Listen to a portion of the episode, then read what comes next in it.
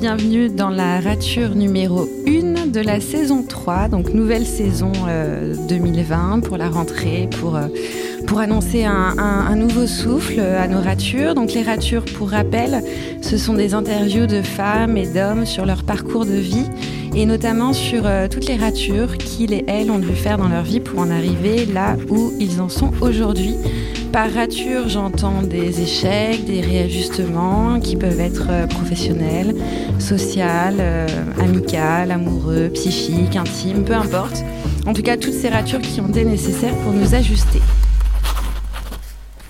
Pour cette saison 3 euh, et en guise d'inauguration, j'ai le plaisir d'interviewer Sophie Gutmann. Sophie Gutmann, je l'ai rencontrée par Jean-Jacques Nissen, qui est un ami, qui est aussi celui qui monte les ratures et que j'ai interviewé en saison 2. Jean-Jacques est musicien, il se trouve qu'il donne des cours de chant. De chant et de piano. Et de piano à Sophie. Pour autant, Sophie n'est pas officiellement artiste, mais médecin et chirurgienne des ongles. En l'occurrence, donc spécialisée dans les pathologies des ongles, ce qu'on appelle les pathologies Inguéal. Inguéal, c'est ça. Inguéal, euh, pardon pour la prononciation, c'est la première fois que je prononce ce mot. Euh, donc une spécialité bien particulière sur un tout petit bout d'anatomie, on va, on va en reparler. Et euh, j'interviewe Sophie parce que j'ai eu la chance de la rencontrer comme ça, de manière un peu inopinée, mais il se trouve qu'en parallèle, elle va sortir son premier livre aux éditions Actes Sud dans la collection Questions de santé. C'est un livre qui va paraître le 9 septembre 2020 et qui s'appelle vos ongles, tout un monde. Donc, c'est bien ça. Un titre prometteur. Et on va parler de ça. Je pense qu'on va en parler même euh, au tout début. Donc, quand même, Sophie, bonjour. Bonjour. Donc, euh, c'est votre premier livre officiel. Oui, tout à fait. Donc, qui paraît chez Actes Sud. Est-ce que vous pouvez nous le, nous le présenter en quelques mots, ce livre euh, qui, voilà, qui, De quoi il parle? Évidemment des ongles, mais de quoi il parle vraiment? Eh bien, en fait, je crois que dans ce livre, je, raconte euh, le métier de docteur des ongles. C'est-à-dire qu'effectivement, j'aborde toutes, euh, toutes les maladies des ongles, tous les problèmes cosmétiques des ongles, l'histoire de l'ongle au, cours au, cours du temps. Euh, et j'insiste quand même beaucoup sur l'exercice médical, son humanité, la nécessité de l'humanité dans l'exercice médical. Donc c'est un livre euh, assez complet. Si on cherche des informations sur les ongles, on trouvera tout ce qu'on souhaite. Mais c'est pour moi quand même ce livre un peu plus que ça. Et c'est quoi ce plus que ça alors? C'est l'humanité de la médecine. C'est l'importance euh, de la relation médecin-malade, à la fois pour le diagnostic, le traitement, la prise en charge des personnes. Mm-hmm. C'est ce qu'on appelle les humanités en médecine, c'est-à-dire euh, le, lien social ou la qualité peut-être du lien social. Non, c'est la qualité de la relation humaine qui permet de soigner, qui est nécessaire, qui est indispensable même. Hmm. Quand vous parlez de relations humaines, quand, un patient, une patiente vient, vous voir pour ses ongles, quand vous parlez de cette relation, c'est euh, euh, vous allez lui demander comment cette personne va au-delà des ongles Qu'est-ce que vous installez comme, euh, comme atmosphère de, de, confiance pour justement créer ces humanités et soigner au mieux euh, vos, patients? Je pense qu'il faut avoir du temps, le temps d'écouter, de dialoguer. Ça permet euh, un meilleur diagnostic et ensuite une prise en charge adaptée. Et en fait, comme toutes les maladies peuvent retentir sur les ongles, y compris notre émotionnel, on, peut, on doit prendre le patient dans sa globalité. Donc vous pouvez pas, entre guillemets, voir les gens entre deux portes. Même pour un tout petit bout d'anatomie, il faut prendre le temps euh, de parler avec le patient, d'abord de parler, de bien comprendre dans quel contexte arrive la maladie, ensuite le temps de l'examiner, le temps de dialoguer avec lui, de réfléchir et de proposer des solutions. Ou euh, que ce soit une solution pour faire un diagnostic s'il n'est pas fait à, l'œil, euh, ou des solutions thérapeutiques quand il s'agit du traitement. Pour moi, la particularité de ce livre que j'ai lu euh, de A à Z, euh, donc il est très expert, c'est indéniable. Il, euh, décrit avec force détail les maladies des ongles, les pathologies des ongles. Néanmoins, il y a une touche personnelle, une touche même ludique, presque enfantine, en tout cas attachante. vous insérez dedans des, dessins que vous avez réalisés vous-même, des dessins qui sont d'une naïveté émouvante, je trouve. Donc, c'est des petits bonhommes, bonnes femmes, ongles. C'est des petits ongles. Voilà, c'est des petits ongles humanisés. C'est ça. pour le coup. Et euh, au-delà de ça, il y a aussi euh, des insertions narratives plus poétiques euh, où vous faites parler, on entend la voix de vos patients, dans des- de, de vos patients, euh, dans euh, des, euh, des citations. En fait, hein, vous reprenez la voix de vos patients et ça donne à votre livre une dimension euh, euh, encore plus humaine, justement. Donc, on sort de l'expertise pour donner une chair euh, au livre. Et ma question, c'est euh, pourquoi vous avez tenu autant à, insérer ces dessins-là et à insérer ces, ces phrases-là de vos patients au-delà de l'expertise technique de votre, euh, de votre livre? Bien, les textes courts, qui sont en fait des. Je les trouve euh, indispensables. Enfin, pour moi, ils étaient indispensables et percutants pour pouvoir comprendre la difficulté d'avoir une maladie des ongles. En fait, quand on n'a pas les ongles malades, on s'occupe pas de nos ongles. Alors, je parle pas du problème cosmétologique. Effectivement, il y a des femmes qui sont folles des vernis, qui, adorent la cosmétologie des ongles, qui adorent se les vernir, et c'est très bien. Ces personnes-là, elles s'occupent de leurs ongles. Mais globalement, quand on n'a pas de maladie des ongles, on, on réalise pas nos ongles. pourtant, ils sont au bout des mains. Et les- nos mains, c'est un organe. Enfin, c'est pas un organe, c'est un, un- une partie du corps qui est extrêmement importante dans la relation à l'autre. Et on ne réalise pas le bonheur et l'importance de la santé de nos ongles dans notre bien-être. C'est difficile de réaliser ça. Parce que je trouve que ces textes, euh, ils, sont, ils sont courts, ils sont dynamiques et rythmés, ils sont percutants. Et, et- et là, en- enfin, pour moi, ils, ils permettent de ressentir ce que les malades ressentent. Et les dessins? Oh bah, les dessins, moi j'adore dessiner, j'ai toujours dessiné et je dessine beaucoup et je sais pas, c'est venu, euh, je les, ai dans, je les ai dans la tête, euh, je dessine tout le temps, mais même, alors déjà en consultation, je dessine pour expliquer aux personnes euh, ce qu'elles ont. Comment, comment fonctionne un ongle Je prends mon crayon, j'ai toujours mes feuilles de papier, mon crayon, et je dessine pour expliquer voilà, un ongle ça fonctionne comme ça. Ce que vous avez, euh, euh, c'est un dysfonctionnement de tel endroit de l'ongle. Regardez, j'explique, je fais des dessins. Donc ça, de toute façon, moi, je dessine tout le temps. Et c'est venu. Au départ, je me suis dit, pour, pour expliquer l'anatomie, il, faut euh, faire des dessins. On ne peut pas comprendre sinon. Donc, et puis, les dessins sont venus parce que les personnages, le petit ongle se met dans ma tête. Et, quand j'ai écrit, j'ai vu les dessins apparaître. Et donc, je me suis dit, non, il faut, il faut les faire. C'est vrai que c'est une bonne question. Co- Comment venu, comment est venue l'idée de, de mettre des dessins euh, naturellement en écrivant Voilà. Mhm. En écrivant, j'ai vu les personnages apparaître. Par exemple, quand j'ai raconté les ongles rongés, et quand j'ai raconté que pour euh, éviter de se ronger les ongles, j'avais une technique particulière qui est de faire porter aux personnes des pansements, et ben là, en écrivant ça, j'ai vu des ongles rongés, j'ai vu, je me suis dit, ah, j'ai vu les petits personnages avec un scotch autour de la tête, et voilà, et le dessin est né comme ça. Mais peut-être que vous êtes aussi très euh, visuel. Après, vous avez un tel attachement pour les ongles, sans doute, que euh, ils s'humanisent euh, dans des petits personnages. Ils, ils deviennent. euh, Oui, c'est un côté très. euh, Hum, Alors après, puisqu'on parle, parce que votre interview s'appelle Rature, j'ai une belle rature qui m'apparaît là. C'est qu'en fait, il y a quelques années, j'ai écrit un livre pour les enfants et j'ai créé un personnage. Et curieusement, curieusement, ce personnage, il, il- qui était un petit ver luisant, qui s'appelait Tiver. Et Tiver, il ressemble un peu à Petit Ongle. Je me suis Comme dit, quoi, c'est l'ancêtre de Petit et Ongle. Voilà, donc il y a l'ancêtre de Petit Ongle, c'est hiver. Et je me suis dit, à un moment, je me suis dit, quand même. Et le ver luisant, il avait deux, deux barres transversales sur le corps. Et là, en fait, les, les petits ongles, ils ont deux barres transversales qui correspondent aux plis de la phalange. Et ça fait comme les anneaux du ver luisant. Et voilà, donc peut-être que Petit Ongle est aussi né euh, de la frustration que Tiver n'est pas. Donné, que j'ai pas donné suite à, cette- à ce projet, ou en tout cas pas pour l'instant. C'est la première fois que vous le conscientisez, ça? Euh, non, pas du tout. Non. Je t'aurais aimé. Non, non, non, non, non. Je- Et alors, pourquoi, euh, pourquoi écrire ce livre? C'était si important pour vous d'écrire un livre sur... euh, parce qu'il faut quand même dire à nos chères auditrices et auditeurs que c'est la première fois, sauf si je me trompe, qu'un livre sur les ongles aussi précis paraît...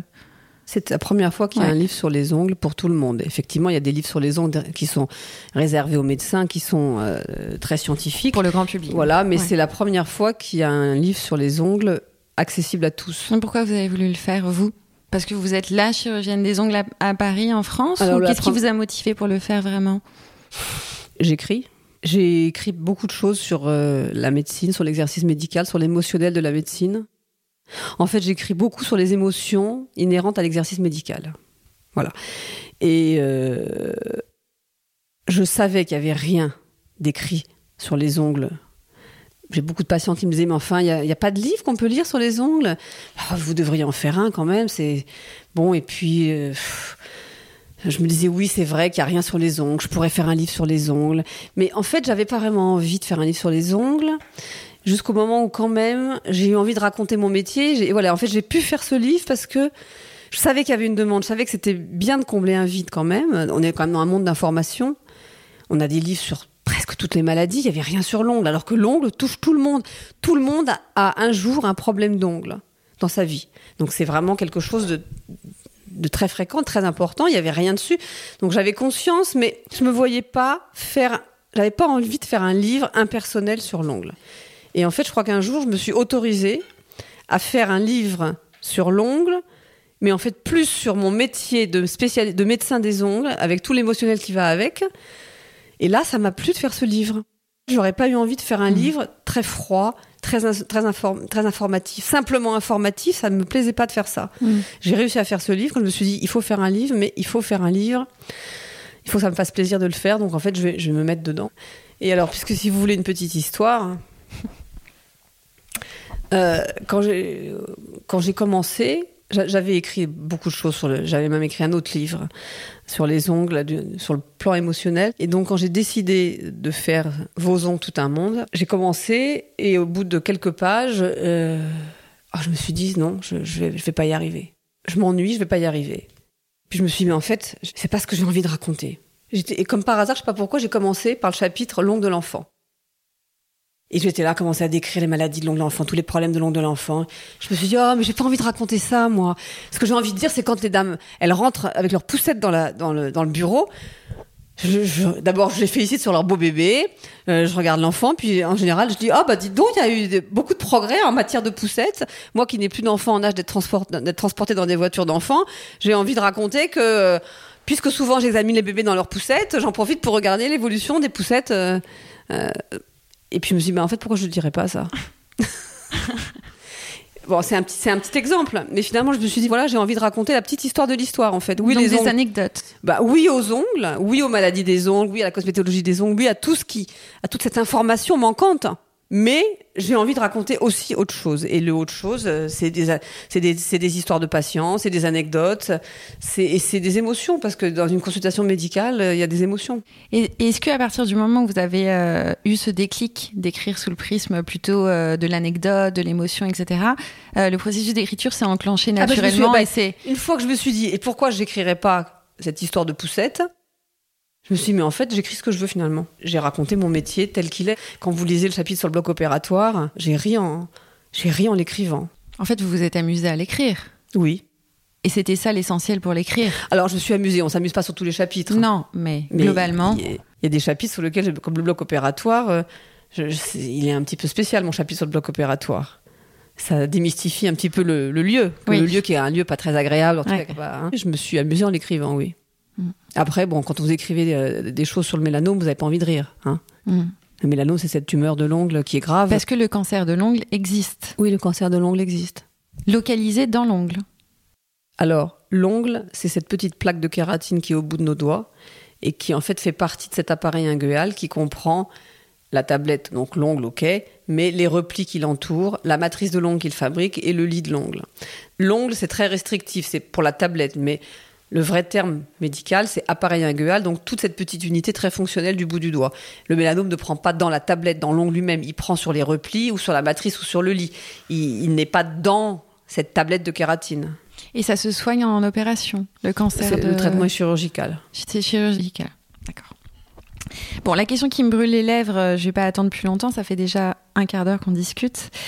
Est-ce que devenir chirurgienne des ongles, spécifiquement, ça relève d'une vocation, d'une révélation au cours des études de médecine, avant, d'un souvenir de jeunesse, d'enfance. À quoi ça fait écho? Comment on choisit d'être euh, cette chirurgienne-là, si spécifique au corps humain? Alors, euh, j'ai toujours voulu être médecin, ça c'est certain, mais depuis vraiment le plus jeune âge. Pourquoi? Pour soigner les gens? Je pense que je voulais soigner les gens. Je voulais guérir les articulations puisque je vivais avec une. J'étais beaucoup avec ma grand-mère euh, qui était atteinte d'une maladie articulaire très grave. Pour moi, c'était une évidence dès le départ, donc je pense que ça a forcément, ça m'a forcément influencé. Donc je voulais initialement, quand j'étais toute petite, euh, je, me rabâchais dans la tête que moi je trouverais un traitement pour guérir les articulations puisque personne ne pouvait la guérir à l'époque, c'était que des traitements palliatifs et des chirurgies. Donc, euh, tout enfant, je voulais guérir les articulations. Ça me paraissait évident, et puis j'étais beaucoup avec elle, ce qui fait que le rapport, euh, j'étais beaucoup euh, confrontée au handicap, à la souffrance, à la douleur, à l'impuissance. Et bon, donc je me voyais vivre dans ce monde-là, en fait, je pense. Sauf que je me voyais un peu plus optimiste et je me voyais guérir. Donc j'ai toujours voulu faire médecine. Vos parents étaient médecins Non. non, ni l'un ni l'autre Non, je suis issue d'une famille de pharmaciens et de depuis des générations et c'était mais moi j'ai tout de suite dit euh, à moi on ne m'en empêchera. Enfin, je pense que personne n'a essayé de me contrarier. C'était déterminé et je crois que déjà toute petite c'était. Je pense pas avoir entendu quelqu'un euh, essayer de me contrarier même quand j'étais très petite. Donc c'est encore malléable. C'est une vocation d'être médecin, au moins ça. La vocation, pour moi, c'est une évidence. Donc, euh, c'est un, appel intérieur qui fait qu'on on, sent qu'on est destiné pour euh, une activité, pour un, pour un métier. Et oui, c'est une vocation. Alors, en fait, je voulais évidemment choisir, je voulais choisir des maladies très graves. en fait, je voulais choisir des maladies, des spécialités où les gens sont incurables. Donc, bah oui, forcément. Donc, j'étais partie sur euh, la neurologie, sur la médecine interne, sur des maladies très graves. Et j'ai changé d'avis. Qu'est-ce qui s'est passé? Quel a été le, point d'achoppement, de, rupture? C'est un peu ce que je dis dans mon préambule. Au cours de mes études, euh, j'ai vu la vie autrement. J'ai travaillé dans beaucoup de services où les gens étaient très gravement malades, voire condamnés. Et il y a un moment, je me suis dit, mais peut-être que la vie, ça peut être autre chose. Et là, donc du coup, j'ai bifurqué vers la dermatologie, qui est quand même une spécialité euh, assez extraordinaire, une spécialité qui est vaste et qui inclut d'autres spécialités. Quand vous êtes dermatologue, vous êtes confronté aux articulations. C'est une spécialité qui contient plein de spécialités dans la même spécialité. Et donc j'ai voilà, j'ai je me suis dirigée en dermatologie. Et après, j'ai réduit. C'est la réduction, réduction, réduction du champ. Et là, qu'est-ce qui s'est passé? Je me suis rendu compte que. Parce qu'il y a la peau, il y a les cheveux, il y a, il y a, plein de choses dans la dermatologie en fait. Mmh. Oui, ben je me suis. Moi, je, suis assez perfectionniste et donc j'aime bien tout comprendre. Et, quand, et donc je me suis rendu compte que l'ongle était encore très mystérieux pour les dermatologues qui m'entouraient. Euh, très peu connu, un peu délaissé, on peut le dire, un peu délaissé quand même. Hein. Juste comment vous en, vous en êtes rendu compte? Il y a eu des, euh, vous avez des souvenirs ou des anecdotes où vous vous êtes dit, tiens là il y a vraiment une lacune au niveau médical, euh, des, des, cas de patients ou... bah, quand, on examine, quand, on est, quand on examine les patients, quand on est euh, externe puis interne et qu'on examine les patients, on est censé tout examiner. Bah, les ongles, ça, fait partie de l'examen clinique. Et donc, c'est sûr que j'ai été confrontée à des patients euh, avec des problèmes d'ongles où il n'y avait absolument pas de réponse ni au diagnostic ni à la possibilité de prise en charge. Et je, remarquais quand même que les gens, quand je leur parlais, euh, ils me disaient oui, je sais que c'est rien.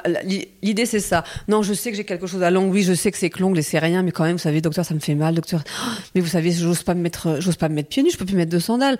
Ou non, mais je, je le cache tout le temps, mon pouce. C'est affreux. Je peux pas, même quand je vais à la quand je vais à la boulangerie, je n'ose pas donner la monnaie à...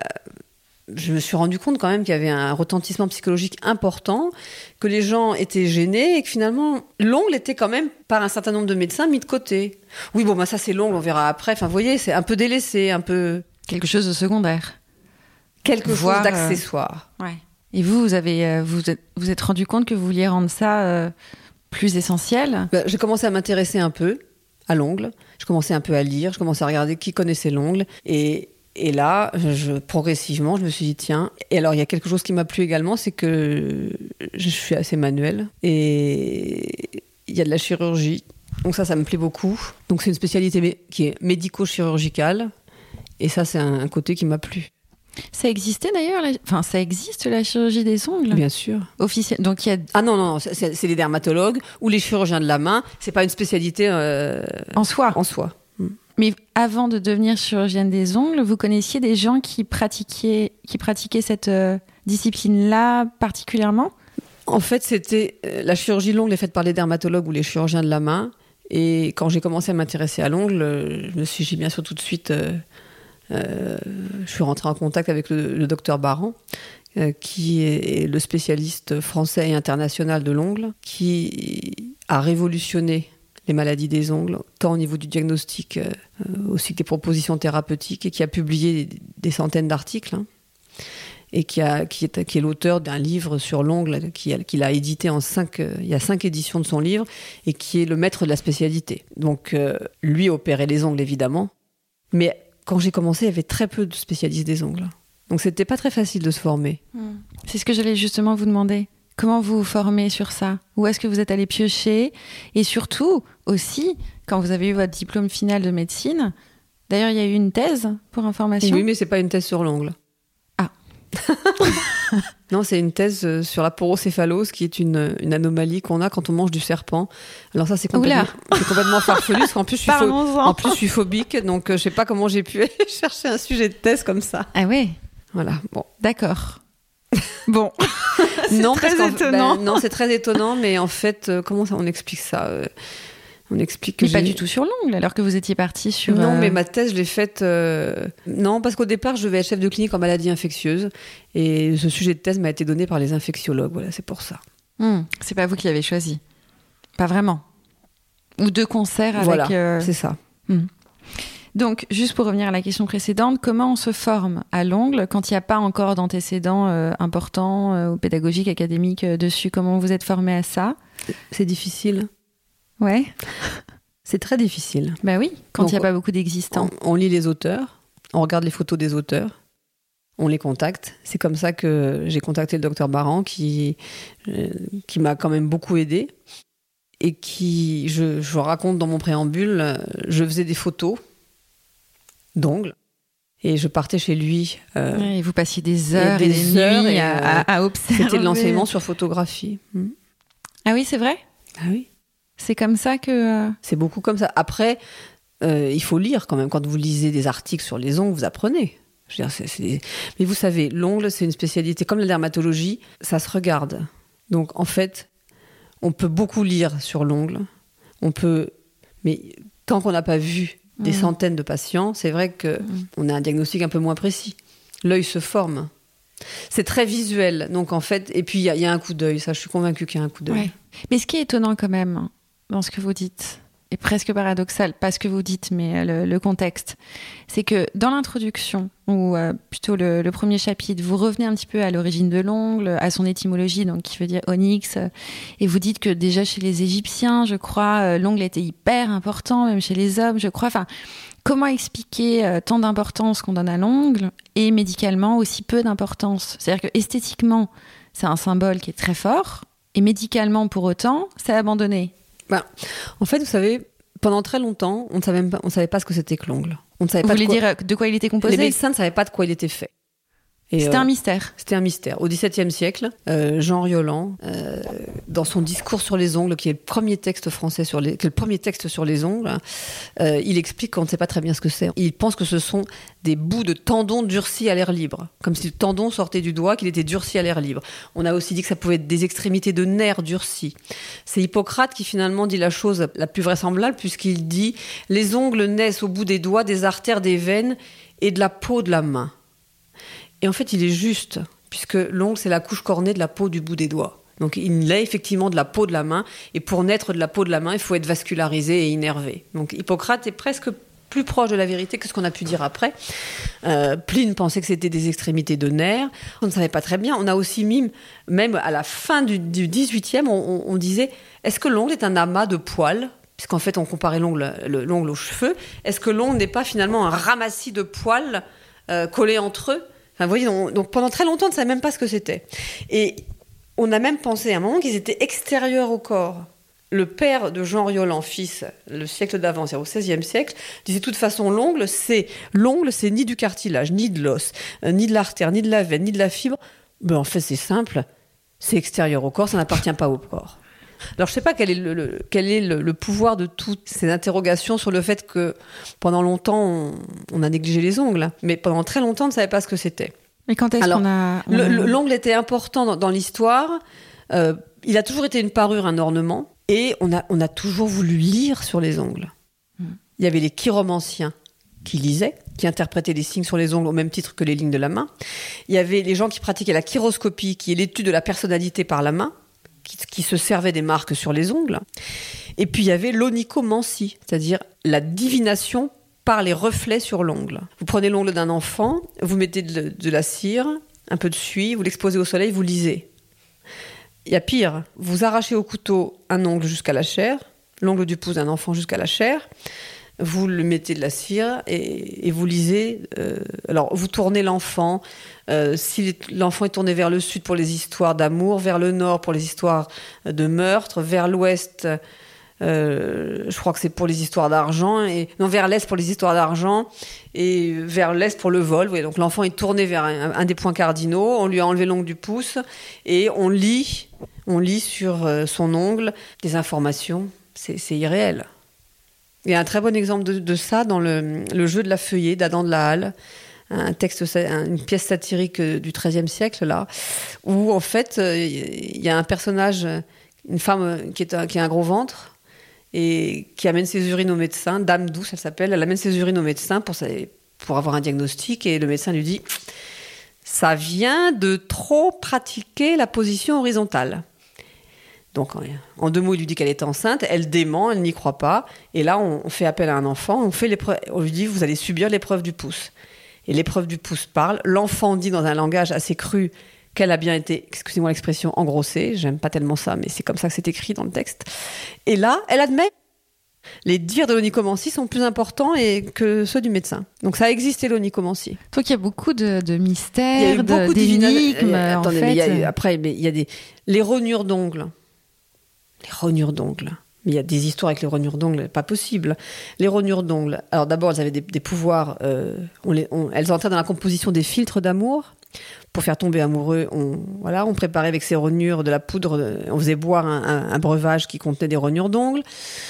On les portait en amulette autour du cou au Moyen Âge pour euh, contraindre son, amoureux au mariage. Euh, on en faisait des potions thérapeutiques pour les vomissements. On, les on les attachait à un poisson. On vous coupiez vos ongles, vous les attachiez à un poisson. Ne me demandez pas comment parce que je ne sais pas. Et après vous relâchiez le poisson, vous alliez guérir. Il y a beaucoup beaucoup d'histoires euh, très folkloriques et très loufoques sur les pouvoirs des rognures d'ongles. Ça c'est certain. Et après, il y avait toute la, toute la superstition autour de la coupe des ongles. Si vous coupez votre ongle euh, tel jour, les jours en R, les jours en R, fallait pas couper ses ongles. euh, Les jours en R, ça vous portait malheur ça faisait pousser les envies. Ça, c'était en France. Si vous coupiez vos jours en R au Portugal, euh, je crois que c'est le dimanche, il me semble que c'est le dimanche, vous allez allonger les cornes du diable. Dans tous les, tous les pays et toutes les régions, vous avez une croyance sur les jours où il fallait couper vos ongles. Par exemple, dans le Petit Guide du Bonheur, au début du XXe siècle, c'est avant 1910, je crois, je sais plus exactement, euh, il y a un petit guide du bonheur qui était donné euh, dans les pharmacies par les, spécialités Foster. Il donnait un petit guide du bonheur et vous aviez le choix pour couper vos ongles. Alors, je vais pas tout vous énumérer, mais par exemple, si vous voulez des bottines neuves, c'est la rentrée. Donc, si vous souhaitez des bottines neuves, surtout coupez vos ongles le jeudi. Non, c'est fou. Il y a eu un nombre de croyances et de superstitions assez. Quand est-ce que toutes ces superstitions, croyances sont tombées pour aller vers quelque chose de beaucoup plus anatomique, médical Alors, il y, a- y y une période. Alors, au XVIe siècle euh, et au XVIIe siècle, la- les croyances euh, ont encore cours. hein. Et, mais les médecins, au XVIIe siècle, certains médecins commencent à douter. Et là, vous avez des médecins qui ont les pieds sur terre qui commencent à, qui commencent à douter. Donc, je dirais que le XVIIe est une période frontière, euh, charnière, où il y a encore des croyances euh, qui tiennent, et on commence, les médecins commencent à douter. À douter et à comprendre de quoi est composé l'ongle Non, pas aussi non, toujours pas. C'est à on- partir de quel siècle le- la compréhension euh, réelle de... C'est quand on a commencé à regarder au microscope la peau et donc l'ongle, qu'on a commencé, qu'on a bien compris comment l'ongle se fabriquait et qu'il était la couche cornée de, de la peau du bout des doigts, donc la couche cornée de la matrice de l'ongle. Composé de kératine. Donc donc. composée de kératine. Vous pouvez juste nous rappeler ce que c'est la kératine La précisément kératine, c'est des euh, protéines. C'est des protéines fibreuses qui, participent- qui contribuent à la rigidité de, de l'ongle. La consistance de l'ongle, sa fermeté, ça dépend de la kératine et du degré d'hydratation de l'ongle, qui idéalement est autour de 16%. S'il y a trop d'eau, l'ongle est trop mou. S'il n'y a pas assez d'eau, il est trop sec. Est-ce que vous pouvez nous rappeler là comme ça euh, au vol, parce que c'est quand même important, À quoi servent les ongles? Alors les ongles servent à plusieurs choses. Tout d'abord, on dit qu'ils terminent harmonieusement l'extrémité des doigts et des orteils. Ils les protègent, ils les embellissent. Ça c'est sûr. Donc il y a un rôle esthétique qui est primordial. Quand on dit termine harmonieusement, c'est exactement ça. Si vous réfléchissez, le mot est bien pensé. Termine harmonieusement. Ils servent à la préhension des petits objets c'est-à-dire que sans ongles, on ne pourrait pas attraper de la même manière, c'est ça On ne pourrait pas attraper de la même façon du bout des doigts, ça c'est sûr, parce que si vous aviez quelque, si vous voulez, même s'il y a la phalange, donc l'os, si vous n'aviez que de la chair molle autour de l'os, vos, doigts ne seraient pas aussi fonctionnels. Donc ils servent à l'appréhension, évidemment, l'appréhension fine. Ce que vous pouvez attraper avec la paume de la main, les ongles n'auront pas de, n'auront pas d'influence, mais l'appréhension par les doigts, l'ongle a un rôle important. Les gestes fins, le lassage, le boutonnage, important pour ça. Euh, on griffe, donc l'ongle sert aussi à se gratter, à griffer certes, mais à se gratter. D'ailleurs, Socrate, avant de boire la ciguë, prend beaucoup de plaisir à se gratter. C'est une fonction importante des ongles. Il sert également à protéger. Ce sont des boucliers, donc ils protègent l'extrémité des doigts et des orteils. Et c'est vrai que quand on voit des personnes qui se plaignent de la fragilité de leurs ongles, eh bien, il faut leur faire comprendre que le rôle de protection est primordial et que bien sûr, quand on est très active et qu'on utilise beaucoup ses ongles, il est normal qu'ils s'abîment. Quand vous dites protection, c'est protection par rapport à, quelle euh, agression extérieure, euh, quelle qu'elle soit euh, Principalement traumatique, principalement. Ils servent également à la sensibilité. La pulpe des doigts est très sensible et l'ongle, cette espèce de plaque de kératine qui est dure, elle fait en fait contre-appui sur la pulpe molle et quand, quand vous touchez, eh bien s'il n'y avait pas cette plaque de kératine en arrière-plan pour accueillir en quelque sorte la déformation de la chair molle, eh bien on aurait moins de sensibilité au bout des doigts ou elle serait moins précise.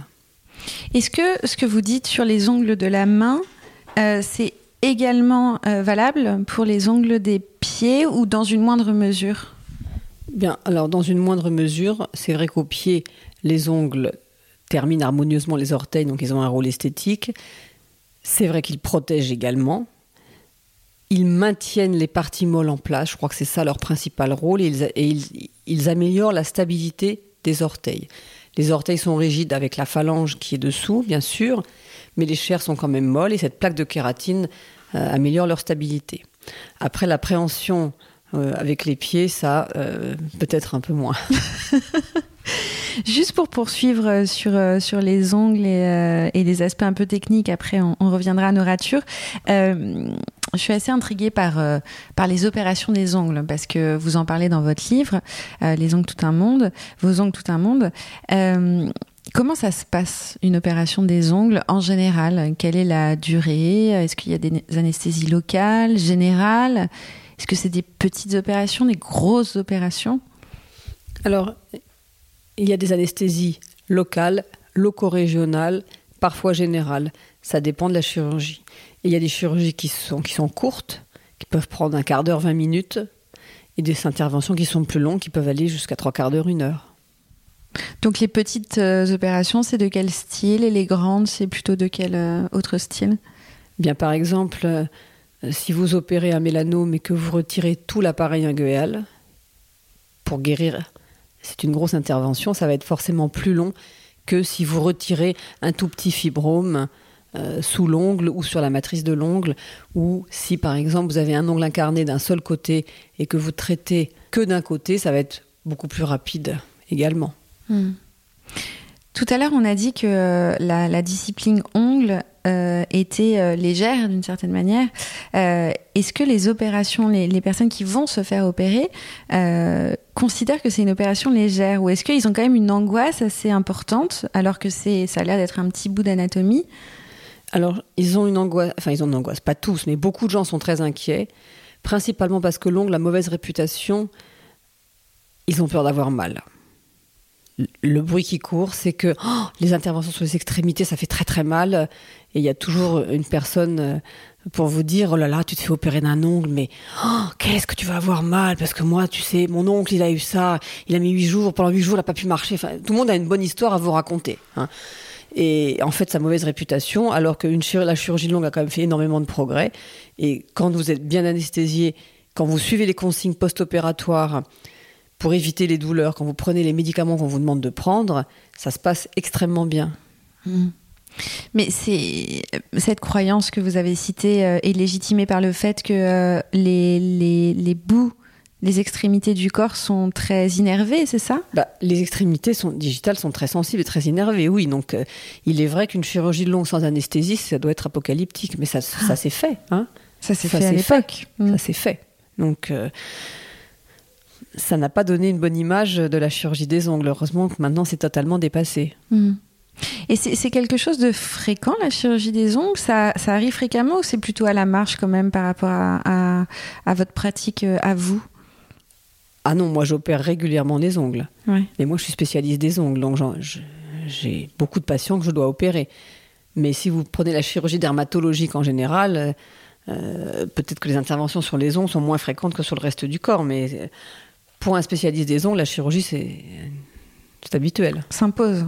Ben, toutes les maladies ne s'opèrent pas, mais il y a, je peux pas vous dire, mais il y a au moins, je dirais au moins 10% des patients qui hmm. viennent me voir et que je dois opérer. Parfois, on dirait peut-être 10 à 20%, ce qui est quand même beaucoup. Hein. Hmm. On va revenir un petit peu à, vous, plus personnellement. Euh, il y a une autre croyance qui existe et on dit souvent que les cordonniers sont les plus mal chaussés. Euh, quel rapport vous entretenez, vous, à vos propres ongles et aux ongles des, autres, hors pratique euh, professionnelle? Alors, personnellement, je m'occupe assez peu de mes ongles, c'est-à-dire que je ne mets pas de vernis. Déjà, je suis chirurgien, donc c'est pas recommandé de mettre du vernis quand on opère. Je crois que j'aime pas beaucoup ça. Je préfère des ongles naturels, je leur mets des huiles, mais je n'ai pas de, je n'utilise pas beaucoup de cosmétiques. Je suis pas fixée dessus du tout. Voilà, je fais attention comment je me coupe les ongles des pieds, comme je dis, il faut couper les ongles au carré. J'applique la règle également sur moi-même, mais sinon je, je ne m'occupe pas beaucoup de mes ongles et je ne les vernis pas. En tout cas, ça reste exceptionnel. Et les ongles des autres, ne croyez pas que quand je rencontre des personnes, la première chose que je fasse, c'est de regarder leurs ongles, parce que c'est pas du tout vrai. Je ne regarde jamais les ongles. Sauf si j'aperçois quelque chose qui me choque. Ça m'est arrivé une fois. Je sais que vous connaissez cette histoire puisque vous avez lu le livre, où un jour je suis rentrée dans une rame de métro, totalement décoiffée, en jogging, la guitare dans le dos, ayant l'air de tout sauf d'un médecin. Et euh, j'ai hésité, est-ce que je vais à droite, est-ce que je vais à gauche? Il y avait plus de place à gauche, je vais à gauche, je me tiens à la barre. J'étais en train de lire une partition, donc j'étais pas du tout dans un contexte professionnel. Et là, j'ai aperçu l'ongle du pouce d'un passager assis à mes côtés, qui était noir. Et j'ai fait un diagnostic de mélanome comme ça dans le métro. Bon là, évidemment, je, je suis sortie de, de Sound of Silence, qui est la chanson que j'écoutais et que je chantais dans ma tête. Et j'ai parlé à cette personne pour lui... J'ai eu du mal à lui dire, mais je lui ai dit que j'étais spécialisée maladies des ongles, que j'étais médecin, que je, voyais son ongle, qu'il m'inquiétait, qu'il voulait que je lui en parle, que j'étais désolée de l'importuner comme ça. Et bon, on est descendu du métro et sur le quai du métro, on a parlé. J'ai opéré cette personne quelques jours plus tard et heureusement parce que le mélanome euh, commençait à descendre vers les profondeurs. Hmm. C'est fou. J'aurais pu, si j'étais allée à droite en rentrant dans hmm. la rame, je hmm. je l'aurais pas vu. Mais ça, euh, c'est marginal. Ça vous arrive vraiment pas euh, régulièrement de faire des repérages comme ça ou des diagnostics un peu. Non, mais là, si vous voulez, son ongle de pouce était noir, C'était trop évident. Non, mais c'était trop évident pour que mon œil s'arrête pas dessus. Mais je regarde pas les ongles des gens. Alors parfois dans le métro, vous voyez des gens qui se mangent les ongles ou qui les agacent. Effectivement, ils, font sous vos yeux. Donc je me dis tiens, euh, moi, ils mangent les ongles, mais je, non, je regarde pas les ongles des gens. Oui. Quelle est votre plus grande, euh, si oui, si votre plus grande rature ou votre rature professionnelle la plus nécessaire que vous avez traversée euh, jusqu'à aujourd'hui? Ben, c'est pas tout à fait une rature, mais enfin on peut peut en parler quand même. Comme je vous ai expliqué, je me destinais plutôt à des spécialités où les gens sont gravement atteints, où les gens, voire sont, où les gens sont incurables. Et un jour, je me suis rendu compte que j'étais pas faite pour ça. Quand j'étais, euh, je sais plus si j'étais interne ou jeune chef de clinique, un samedi après-midi, j'ai une jeune femme qui est morte, je dirais morte en catastrophe. C'est-à-dire qu'elle n'était pas prévue qu'elle meure. Elle avait des tumeurs dans la tête des métastases cérébrales, mais elle était en chimiothérapie, il n'était pas prévu du tout qu'elle décède. Et en fait, l'hyperpression dans, dans sa boîte crânienne a été telle qu'elle a fait ce qu'on appelle un engagement du cerveau. Et j'ai été appelée à son chevet parce qu'elle vomissait, elle était très mal. Et malgré tout ce qu'on a pu essayer de faire, et en fait on ne pouvait pas faire grand-chose à part passer de la cortisone à toute allure dans la perfusion, ce qui bien sûr a servi à rien, elle est, elle est décédée. Et ça m'a, c'était assez compliqué à gérer pour moi. Et puis tout le monde me savait un peu sensible. Donc dans les jours qui ont suivi, on m'a un peu dit oh là là, quel manque de peau, hein, que ça soit ça te soit tombé dessus à toi. Un peu de façon humoristique. Et, je me suis dit tiens, moi, moi peut-être que en fait, je suis pas comme les autres, je suis peut-être pas faite pour. Euh, je suis peut-être pas faite pour cette médecine si lourde, donc ça m'a un peu interpellée. Mm. Et ça correspondait à peu près au moment où j'avais choisi de m'orienter un peu vers Londres, ça m'a conforté dans mon choix. Mm. Mm. Il y a une autre rature importante dans votre vie? Aussi, peut-être, euh, qui a précédé euh, J'aurais bien fait les beaux-arts, mais il a fallu choisir. Donc euh, j'ai fait médecine parce que je voulais faire ça depuis toujours et j'ai laissé de côté les beaux-arts. Je me suis rattrapée après, j'ai pris des cours pour adultes aux beaux-arts dès que j'ai pu et je dessine beaucoup, mais c'est vrai que j'aurais aussi aimé faire les beaux-arts. Il a fallu, il a fallu renoncer, on peut pas faire médecine et les beaux-arts en même temps. Enfin, en tout cas, pas en voulant passer l'internat et, moi, je voulais passer à l'internat, donc c'est énormément de travail et les beaux-arts, c'est aussi beaucoup de travail. Les beaux-arts, pour, euh, pour devenir, euh, vous aviez une idée de ce que vous voulez déjà devenir si vous aviez choisi cette voie-là? L'illustration, peut-être. Hmm. Finalement, Autrice de BD quelque part? hmm, Peut-être. Ben, en fait, finalement, j'y suis, j'ai abouti avec le livre, euh, puisque j'avais déjà fait un, un, projet qui est une autre rature. Mon petit verre luisant, le projet de livre pour enfants qui n'a pour l'instant, je, vais le dire quand même, pour l'instant pas abouti. Euh, c'était déjà de l'illustration euh, de, textes que j'écrivais moi. C'était dessiné et écrit, hein, les deux. Hein. J'avais écrit l'histoire et j'illustrais l'histoire. Hmm. Ça, c'est une rature, pour le moment en tout cas. Pour moi, c'est une rature parce que c'est un projet qui me tenait vraiment à cœur et qui est non abouti. Hmm.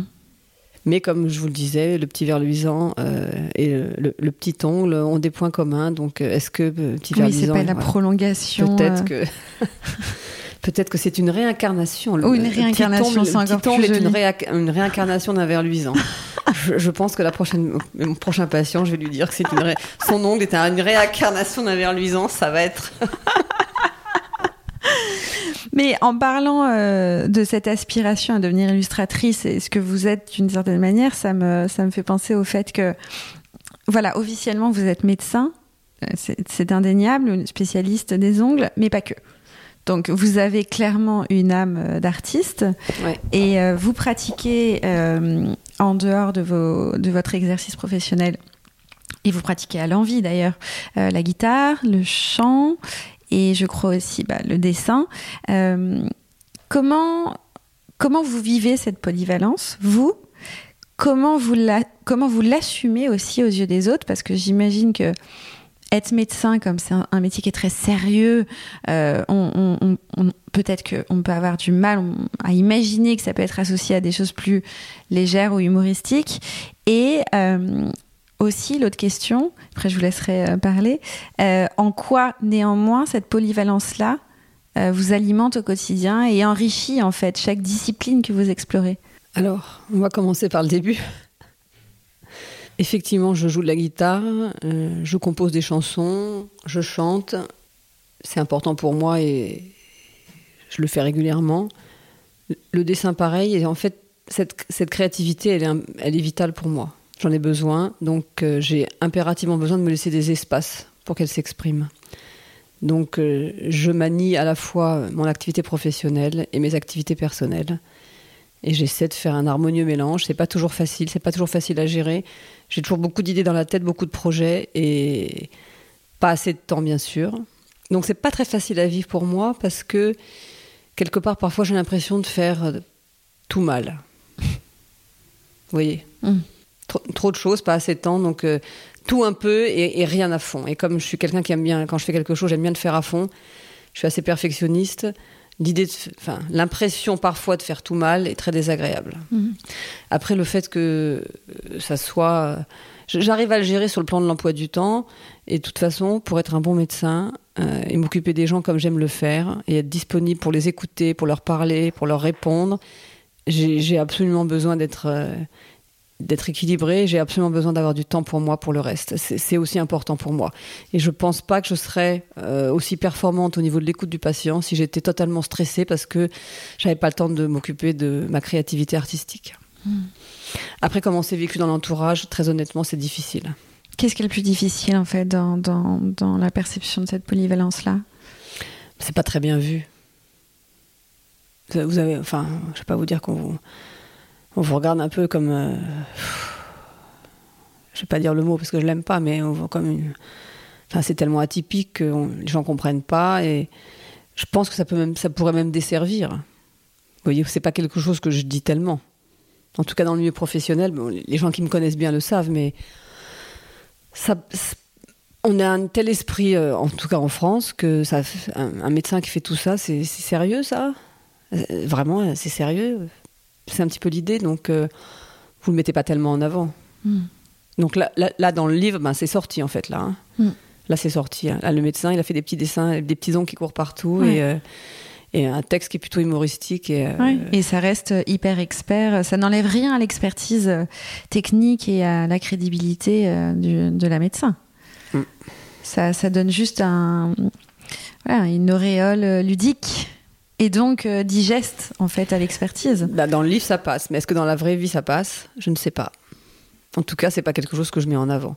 Alors, quand les gens sont dans ma salle d'attente, j'ai parfois des patients qui me demandent Mais c'est vous qui avez fait euh, les dessins au mur? Parce que j'ai des dessins de moi dans ma salle d'attente, de la bande dessinée, et les gens me demandent. Donc, bah, quand on me demande, je dis Oui, c'est moi. Ah, mais c'est super, bon, c'est super, voilà. Mais finalement, il y a très peu qui demandent. Et c'est signé. Donc, euh, moi, je, sais que c'est pas très bien vu. Hmm.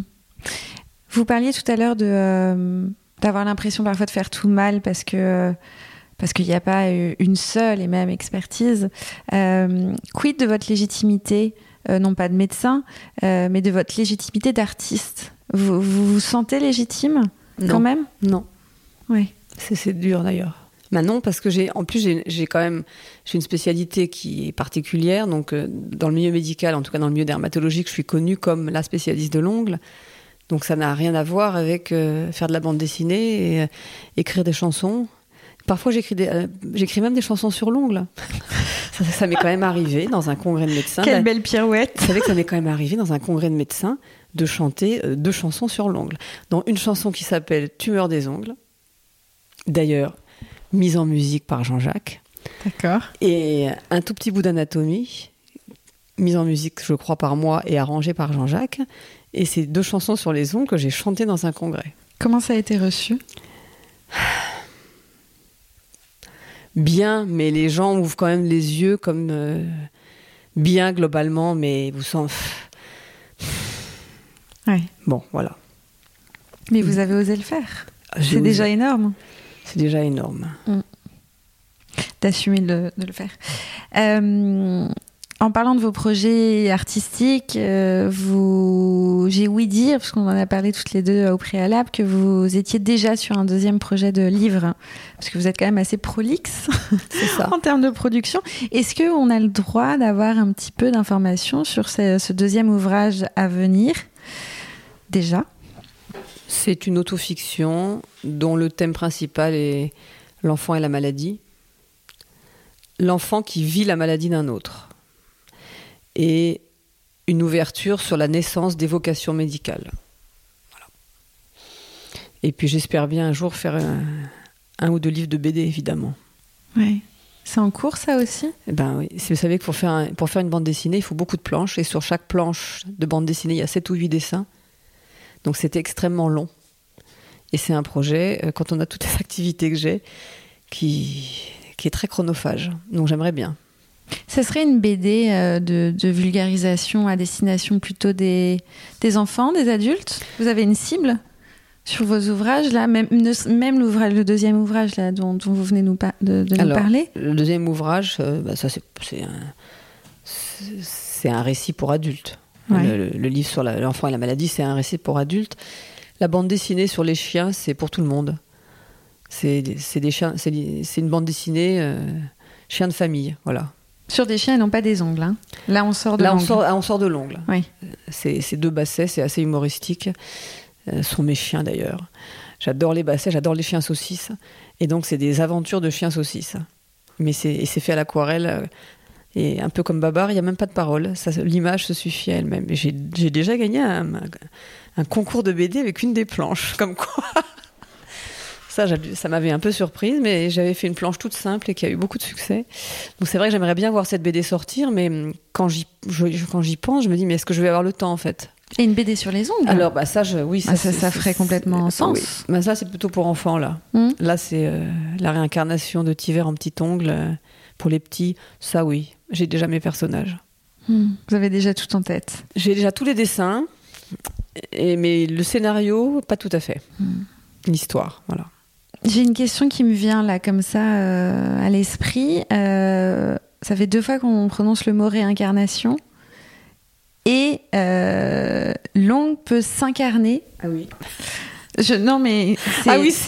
marrant parce que non mais je viens de conscientiser ça. Je me dis euh, un ongle incarné en fait. Qu'est-ce que ça veut dire qu'il rentre sur lui-même, c'est ça? Un ongle incarné est un ongle qui rentre dans la chair et qui fait mal. C'est-à-dire qu'au lieu d'être confortablement installé dans les replis, eh bien, il pénètre à l'intérieur, il les blesse. Parce qu'il est trop large, parce qu'il est plié, parce qu'il est déformé. C'est ça un ongle incarné. Donc effectivement, on peut avoir un ongle réincarné. On peut avoir un ongle, le désincarner, et il peut se réincarner. Oui. à l'infini d'ailleurs, parce que les ongles poussent euh, euh, Là- après la mort, non? Non, en fait, on l'a cru. Oui. Euh, c'est Démocrite qui l'a cru. Mais en fait, ce qu'il se passe, c'est qu'avec la mort, les, les parties molles autour de l'ongle, les chairs autour de l'ongle, se rétractent. Ah. Et on a l'impression visuelle que les ongles sont plus longs, mais ils ne poussent pas. D'accord. C'est la peau au-dessus qui se rétracte. Donc ils ont- on a l'impression qu'ils sont plus allongés. L'incarnation de l'ongle, pour revenir à ça, euh, c'est euh, il y a une explication physiologique à ça? Alors, il y a, y a dans, mon, dans mon livre, j'ai fait un dessin qui s'appelle La famille des ongles incarnés. Parce qu'en fait, il y a plein d'ongles incarnés différents. Les ongles peuvent s'incarner sur le côté, ils peuvent s'incarner devant, ils peuvent même s'incarner en arrière, dans le repli. Donc, c'est tout un tas de formes cliniques d'ongles incarnés différentes. La plus fréquente, c'est l'adolescent qui coupe l'ongle en biais sur le côté. Il coupe les angles, au lieu de le garder bien carré. Donc, la chair, elle n'est plus maintenue, elle se referme. Et quand l'ongle repousse, eh bien, la chair est refermée, donc il n'a plus d'espace, donc il bute dedans. Ça pique et ça fait une petite fraise comme un bourgeon qui commence à suinter. C'est le début des ennuis. Donc c'est ça vient jamais euh, comme ça l'incarnation d'un ongle. Ça peut venir comme ça. Si, ça peut. Ça peut? Ça peut, si l'ongle est très large ou plié et qu'il y a un frottement dans la chaussure, c'est quand même. Le chaussage favorise l'ongle incarné, évidemment. Mm.